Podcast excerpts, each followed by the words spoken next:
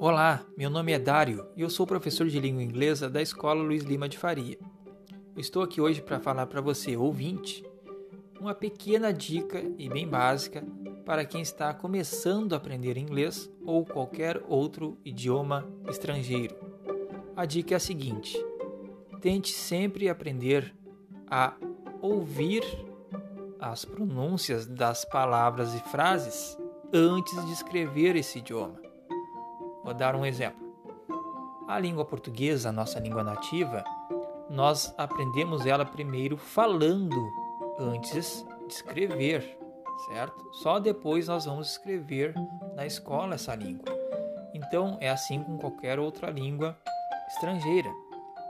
Nós devemos aprender, por exemplo, a ouvir uma música e depois procurar como é que aquela palavra é escrita na letra da música, certo? Um abraço a todos e tenham um bom dia.